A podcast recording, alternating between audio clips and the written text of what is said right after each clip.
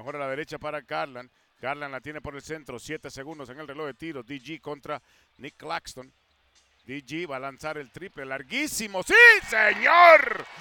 Darius Garland con 35 puntos y por primera vez en el segundo tiempo los Cats pierden por menos de 10. 109 a 100 el marcador con 6-15 por jugar en este encuentro.